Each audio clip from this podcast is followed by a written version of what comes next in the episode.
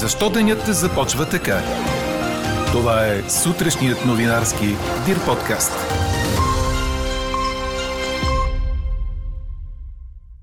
Защото американската компания Pfizer тества хапче срещу COVID. Очаква се лекарството да спира тежките прояви на болестта.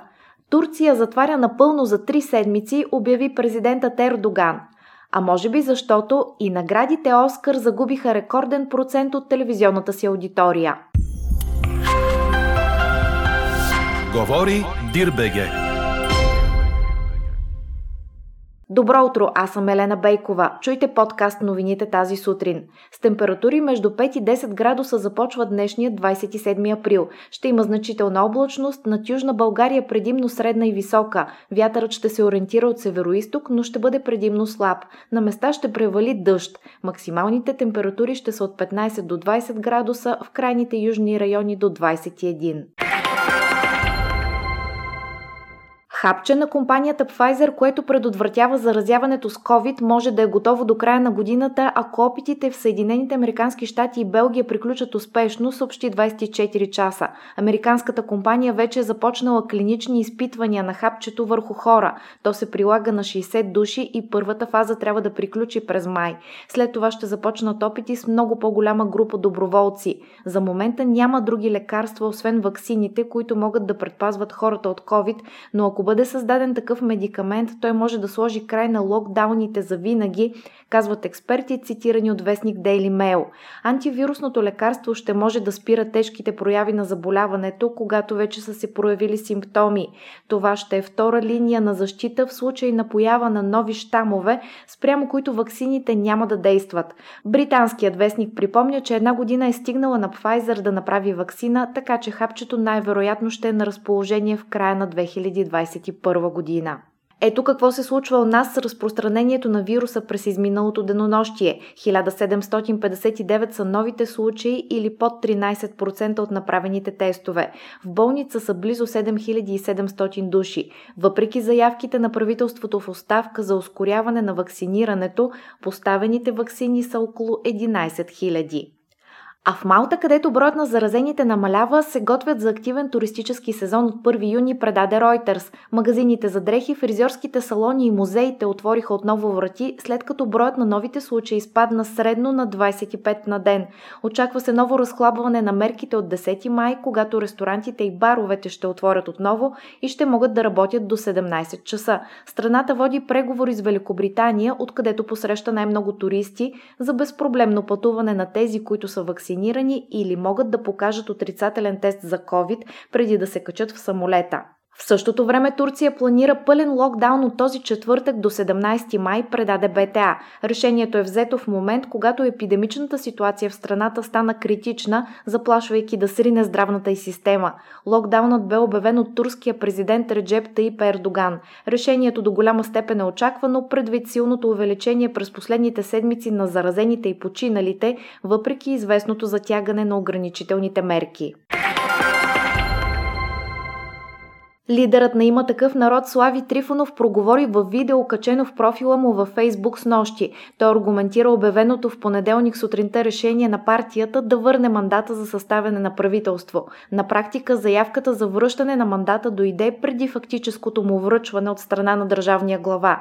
Според Трифонов партията няма възможността да състави стабилен кабинет, защото няма нужния брой депутати и необходимите партньори. На въпрос в рамките на видео интервюто как ще коментира коментира обвиненията, че има такъв народ бяга от отговорност, Слави Трифонов отговори това не е вярно. По думите му така е разпоредил суверенът. Герб са първи, имаха възможност да направят правителство. Не успяха. Ако ние направим правителство в момента, ще бъдем зависими и управлявани от партиите, които ще го подкрепят, допълни Слави Трифонов.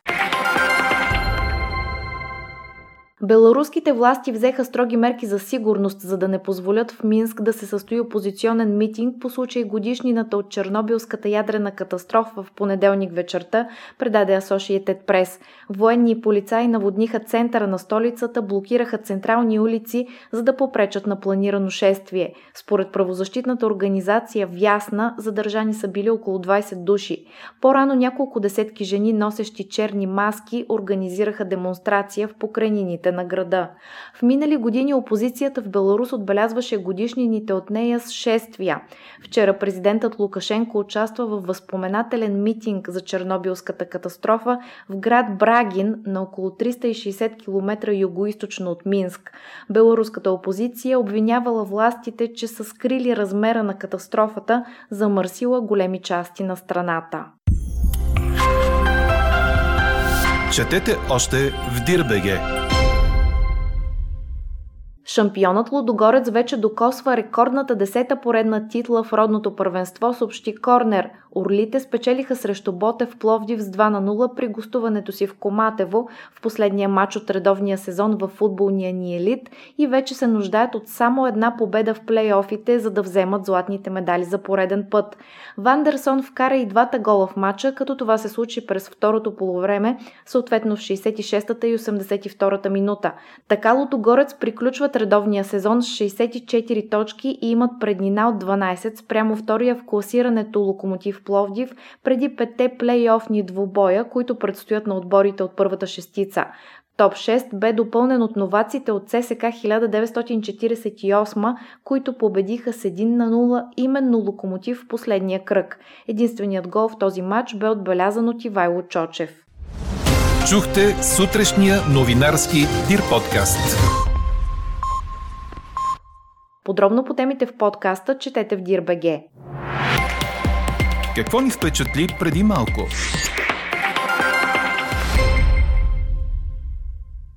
Рекордно малък брой зрители са наблюдавали по телевизията тази годишната церемония по връчването на наградите Оскар – само 9,85 милиона души. Това показват разпространените предварителни данни, съобщи Reuters. Телевизионната аудитория е намаляла с 58% спрямо миналата година. Спадът на хората, които са наблюдавали церемонията на живо по телевизията, отразява тенденция, отбелязва агенцията. Наградите Еми и Грами, раздадени съответно през септември и март, също привлякоха рекордно малко телевизионни зрители. Аудиторията на Златен глобус през февруари бе с 60% по-ниска в сравнение с миналата година. А какво ще кажете за това?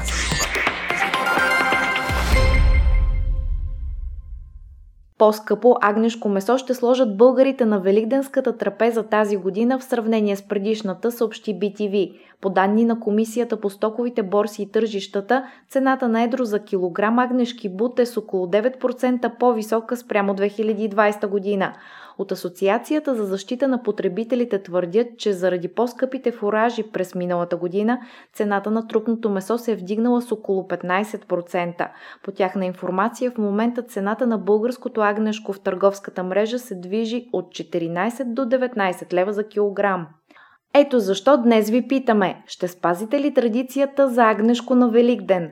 Гласувайте и коментирайте по темата в страницата на подкаста. Най-интересните ваши мнения ще цитираме в обедния новинарски подкаст точно в 12 часа. Слушайте още, гледайте повече и четете всичко в Дирбеге.